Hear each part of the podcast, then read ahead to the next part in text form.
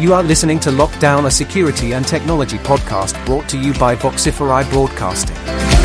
Subscribe now to this and other Voxiferi shows via your podcast client of choice.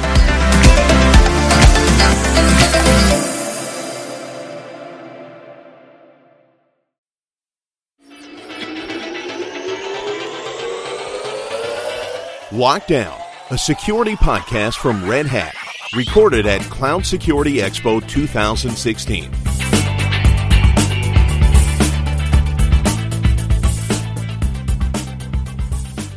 Sitting here in London at Cloud Security Expo, sitting opposite me today is David Cass, who is Chief Security Officer at IBM.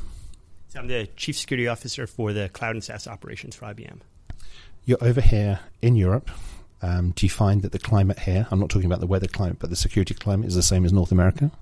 So I'd say it really depends on the industry. Uh, I'd say some of the industries uh, in Europe, I'd say, are on, on par with the expectations, and I'd say other industries, you know, are coming up you know, where they're raising their, the bar of security expectations.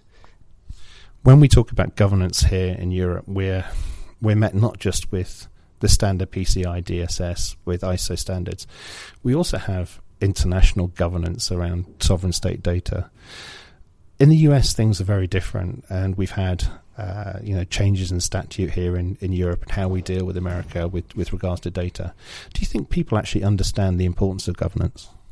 So I think the importance is becoming more evident every day and I think it requires more planning and thought by organizations. I know we spend a lot of time looking at that and looking at how you know changes that are coming, like GDPR and other things, have the potential for impacting our organization and how we work with our customers.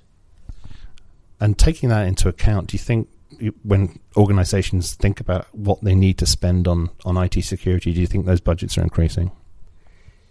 So I'd say it depends. I mean, right now the, the overall IT security I'd say environment. I've seen that you know there's more jobs out there than we have qualified people to fill them, and I'd say more and more organizations see the need. I think it really depends upon the organization's strategy as far as you know are they operating on prem, are they operating in cloud. You've been able to get to market with things like Bluemix and other technologies which have enabled customers to start provisioning those enterprise workloads. Are you starting to see it ramp up? So I'd say Bluemix is definitely starting to ramp up you know things that we're looking at is you know we have the three different deployment models there so we can work with regulated and you know less regulated industries as well to kind of find the, the model that suits you know the, the industry that they're in. But we're seeing you know more and more uh, uptake of cloud environments right now.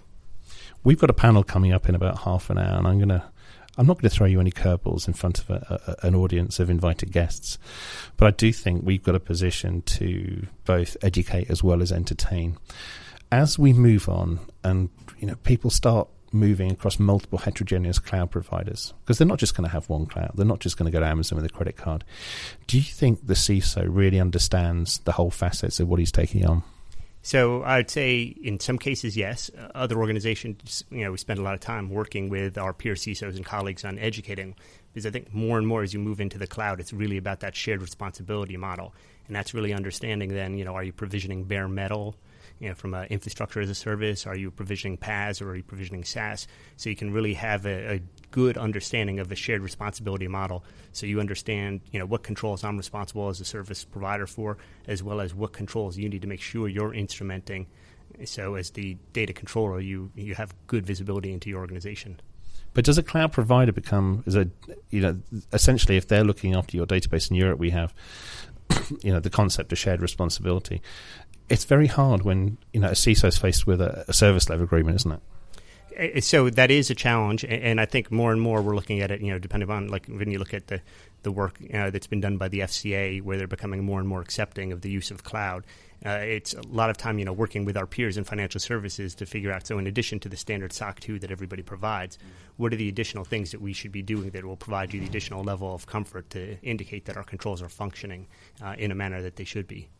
We're going to be talking a little bit about identity access management. And of course, people listen to this podcast, 99% of them aren't here on the show floor.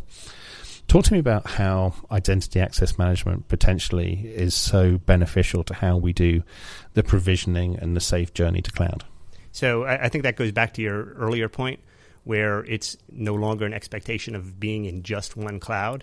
You know, when you look at the IT environment as a whole, IT is really becoming you know a federation of tools that are put together to become your virtual data center. So more so than ever, you know how you provision and deprovision. You know you could be in three different clouds. You want to make sure that you're making uh, uh, that you're able to deprovision uh, in a timely manner. Do you think people understand when we talk about life cycle of cloud? Do you think they understand the whole repudiation of data? It's it really is from provisioning to the grave, isn't it?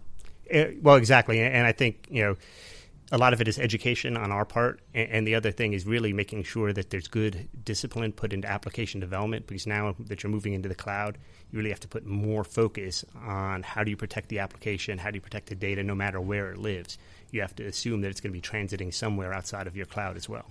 I think Red Hat and IBM sometimes face the same problem and tr- must try and skin it the same way. You know, we work with customers who are working with developers who, you know, 10 years ago were in the back office producing databases. Now they're rock stars sitting on the board, you know, as part and parcel of the progression of organizations. And they're building applications using the latest version of Ruby and Python, etc. The latest bleeding edge builds from the night before. Do you find trying to curtail that ambition so they can use stable supported versions in Bluemix a challenge?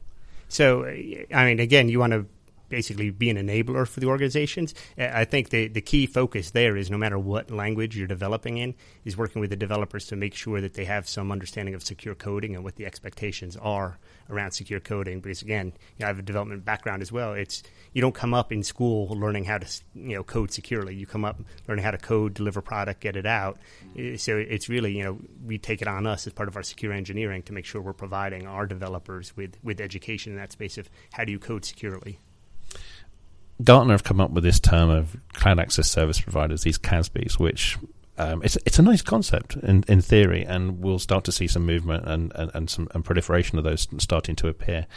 Do you think there is a place in the cloud for those trusted service providers and those trusted enablers, such as you know the IBMs and the Red Hats, in order to try and you know necessitate why companies are able to think about 365 day workloads in cloud, not just tickling it for nine days, four hours, 27 seconds.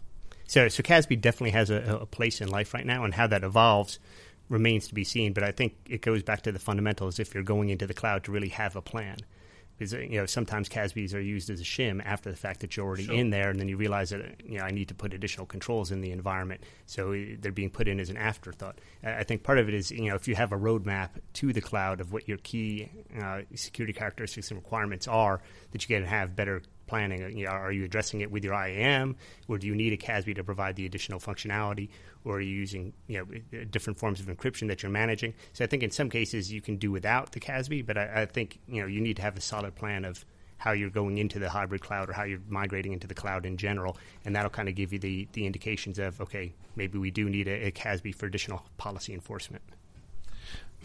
U.S. government, European governments are very nervous about encryption.